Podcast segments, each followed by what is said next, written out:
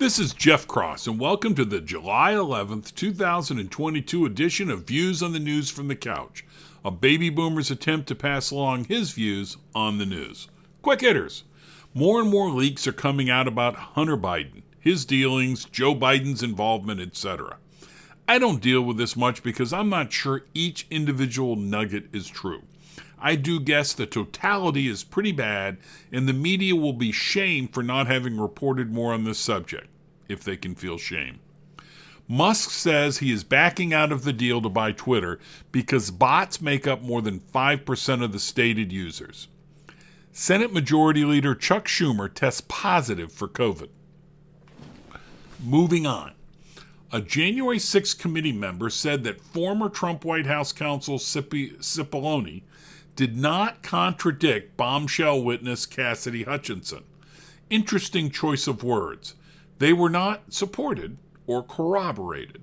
The New York Times reported he was not asked about the testimony of Hutchinson, so the failure to contradict is really saying we did not bother to ask him about the subject. Make you, makes you wonder about the integrity of the committee. Jonathan Turley, in the linked article, brings up the case of Canadian professor Patrick Provost. His focus seems to be microbiology and immunology. In preparation for a conference designed to discuss and debate how the government handled the COVID pandemic, he asked what I think were fellow doctors to share their views on the subject.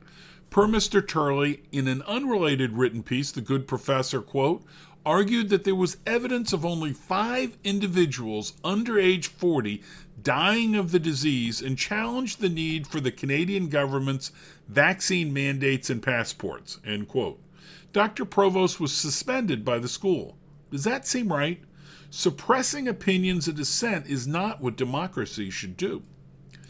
Tiger Woods is playing in the 150th British Open, which this year is at the Old Course in St Andrews, Scotland. He won the Open, the Brits get pissy if you call it the British Open, as I did, twice before at St. Andrews and a third time at Royal Liverpool. Tiger skipped this year's U.S. Open partly because of the hilly course, but mostly to prepare for the Open and to protect his damaged leg. He wants to win the Open. Can he? No way. Except maybe. The old course is not a hilly course. It is a thinking person's course, and a course for a grinder. Hitting a long ball is good, but a smart ball is better. Not relevant to whether or not Tiger will win is the fact that Tiger winning the Open this year at the old course would be a story for the ages. And we need an ageless story. Do I think he will win? No. Do I think he will be in contention and give us hope? Yes. When he is in contention, will he come through and or will his competitors melt? Just maybe. The Wisconsin Election Commission expanded where absentee drop boxes could be located. Per the Link Daily Caller article, the Wisconsin Supreme Court said, quote, if the right to vote is to have any meaning at all, elections must be conducted according to the law. End quote. The Wisconsin Supreme Court ruled the drop boxes could only be located in election offices as described in state law. The Wisconsin Supreme Court did indicate the legislature was free to change the law. What I don't get is why this is a 4 to 3 ruling. Did three members of the court think the law was just advisory? I have decided who was at fault for the Ukraine war. Well, that's misleading. Clearly, Putin is at fault. But who was at fault for not preventing him from in- initiating the war? I think it was Hillary Clinton, with a solid assist from the mainstream media and some stooges in the government like Comey. No, they did not purposefully contribute to Putin attacking Ukraine, but their actions had the unintended consequence of contributing to it. I've probably lost half my listeners on this one, but let's play it out. If Putin wanted to attack Ukraine, I'm not sure there is anything negative that could have corralled them. Sanctions sound good. They sounded good to me. But at the end of the day, the world needs Russia more than Russia needs us because of oil and natural gas.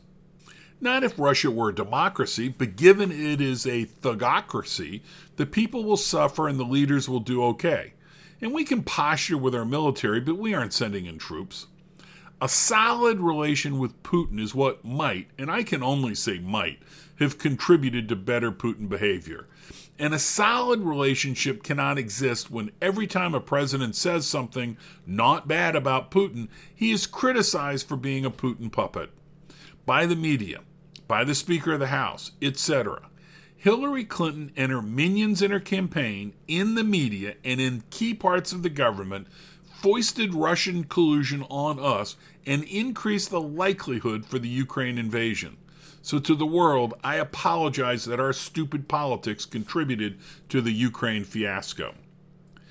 Michael Moore proposes a 28th Amendment to replace the Second Amendment. Folks, we're talking guns. This is where I think I am supposed to reflexively recoil in horror to the liberal film, filmmaker's proposal. Nah, let's hear him out. And yes, I link to his proposal below.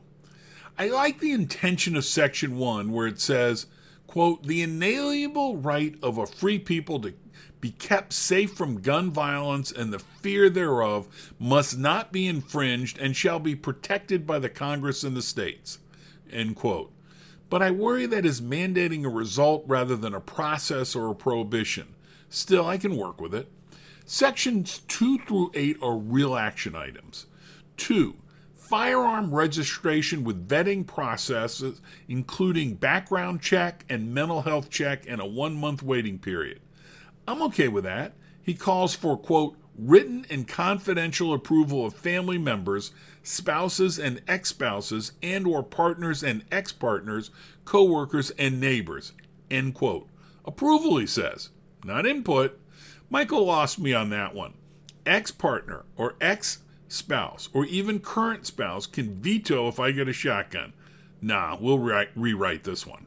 Three, gun owners have to take a firearm safety class annually and pass a test.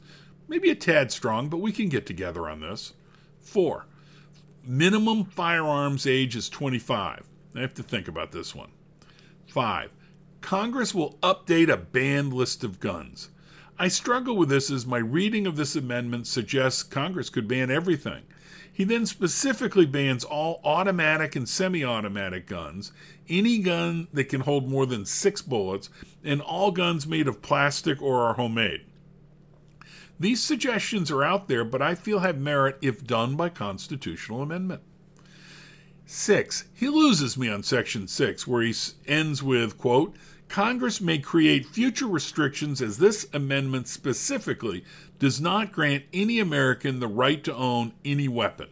End quote. I read this section as saying at any future time Congress can ban all guns. The amendment will never pass with this provision.